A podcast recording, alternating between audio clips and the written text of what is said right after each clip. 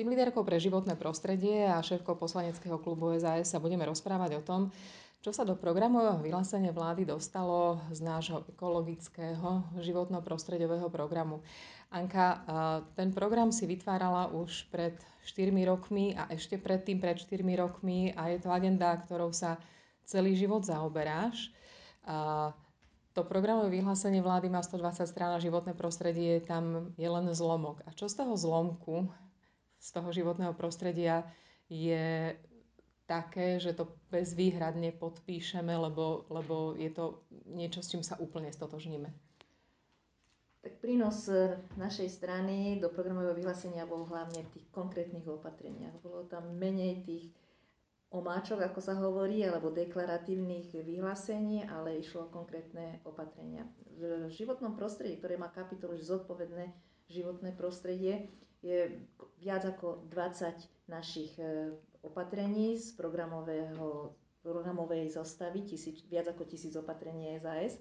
Ale musím doplniť, že aj v iných kapitolách, napríklad v oblasti energetiky alebo v oblasti e, dopravy e, sú opatrenia alebo zdravotníctva, školstva, kde sa tiež premietli niektoré naše environmentálne opatrenia. Ale keď hovoríme o samotnej kapitole, ktorá podlieha pod rezor životného prostredia, tak je to 20-21 konkrétnych konkrétnych vážnych opatrení, ktoré sa nám podarilo, podarilo presadiť. A samozrejme ešte treba do toho zahrnúť plus opatrenia Ministerstva pôdohospodárstva, hlavne v oblasti hospodárenia v lesoch, kde tiež sa premietli naše, naše vízie, ale tie sme mali spoločné aj s ostatnými stranami, ktoré sme brali koalíciu.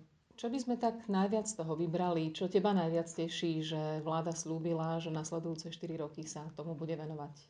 Konkrétne v tej oblasti zodpovedné životné prostredie sú to opatrenia voči zlepšeniu stavu životného prostredia, zlepš- sú to opatrenia za zlepšenie ovzdušia a kvality a množstva opatrených v oblasti vody.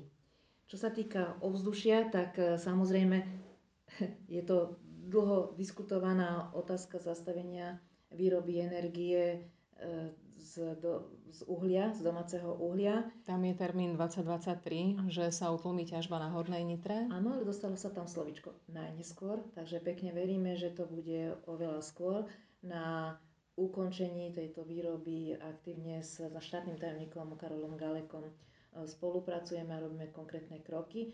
To, čo je veľmi dôležité, že sa dostalo do, do programového vyhlásenia vlády, že je aj že uhlie sa výjme zo strategických a energetických zásob e, Slovenska, pretože pokiaľ by boli zadefinované ako takéto zásoby strategické, tak stále tá alternatíva, že sa, za, že sa bude takýmto spôsobom energia vyrábať, e, by tu bola. Tým, že tieto zásoby budú ako keby odpísané, tak sa aj uvoľní e, rozvoj regiónu na povrchu. To znamená, myslím si, že aj pre celý transformáciu Hornej Nitry to je veľmi dobrá správa pre zmeny územných plánov samozprávneho kraja, ale aj územných plánov obcí a miest. Ja trošku odbočím od životného prostredia, že samozrejme s tým celým súvisí celá reorganizácia a rekvalifikácia tých pracovných miest, takže ľudia sa nemusia báť, že s útlmom stratia úplne prácu, naopak otvoria sa im nové možnosti. To je teda to ovzdušie a čo z tej ochrany vody? konkrétne bude táto vláda riešiť, alebo slúbila, že s tým bude zaoberať?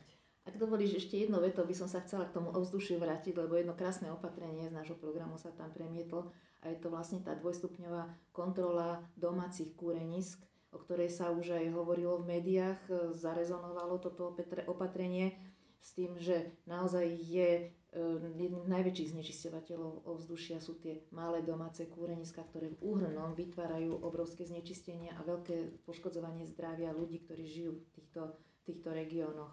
Mm, veľa sa o tom hovorí, že, že tá kontrola bude aj vstup do obydlí a podobne.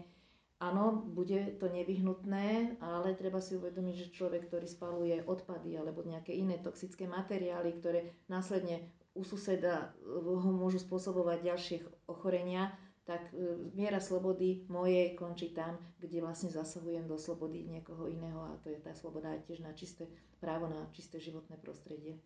Takže sa skončí spaľovanie všelijakých pneumatík a petfliaž a podobného neporiadku v súkromných pieckách a aj sa bude v zime v tých dedinách lepšie dýchať. Pevne verím, mnohokrát je odpoveď, že ale tu sú chudobní ľudia, ktorí v podstate nemajú peniaze na nejaké iné palivo, ktoré toto nespôsobuje ale myslím si, že energetická chudoba sa nemôže riešiť s tolerovaním spaľovania nebezpečných látok, že to musíme riešiť inými nástrojmi, aby tí ľudia neboli chudobní a mali dostatok prostriedkov si zabezpečiť kvalitné palivo, ktoré nebude do takejto miery znečisťovať životné prostredie a poškodzovať zdravie ľudí.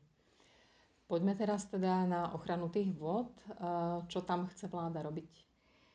Je to celkom nový prístup k vodohospodárskej politike kde sa ide presadzovať tie meké zelenšie opatrenia, vodozadržné v polnohospodárskej krajine, ale aj na lesných pozemkoch.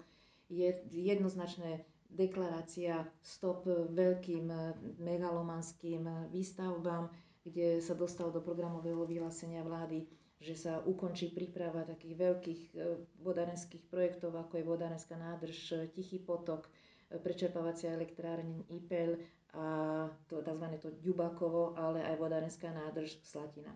Samozrejme, už dostávam maily ľudí, ktorí majú opačný názor, čo je celkom, celkom prirodzené. Ľudia sa obávajú, no, že ale keď nebude dostatok eh, pitnej vody, najmä na východnom Slovensku, tak takáto vodárenská nádrž eh, by bola potrebná.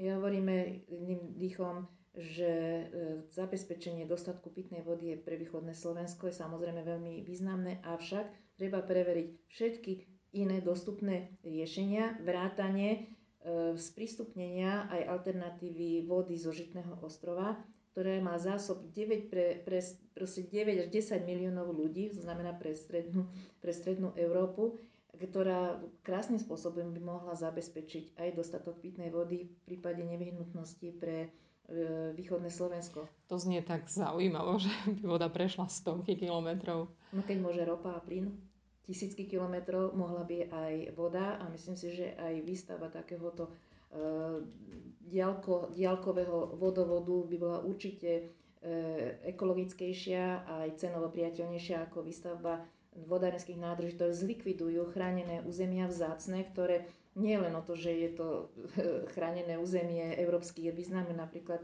kompletne zanikla by údolie rieky Torisa, tak to, sú, to je proste biodiverzita, ktorá nám práve udržiava tú klímu, rovnováhu našej krajiny. A musíme preveriť všetky možnosti, až naj, naj, tej najposlednejšej možnosti pristupovať nejakým takýmto e, drastickým, drastickým riešeniam. A ja som rada, že vláda mala tú odvahu a schválila takýto zásadný postoj a že tú novú v dverách, ktorá tam už je 10 ročia, že, že predsa len poďme robiť a vodohospodárska výstavba do nemoty otvára tie projekty, študuje ich, posudzuje ich, vynaklada prostriedky, zapovedala, že nie, koniec a ideme úplne inou cestou, e, tak, aby bola zabezpečená e, aj klimatická rovnováha, to znamená dostatok vlahy v ovzduši, ale aj aby bol dostatok pitnej vody pre e, celé Slovensko.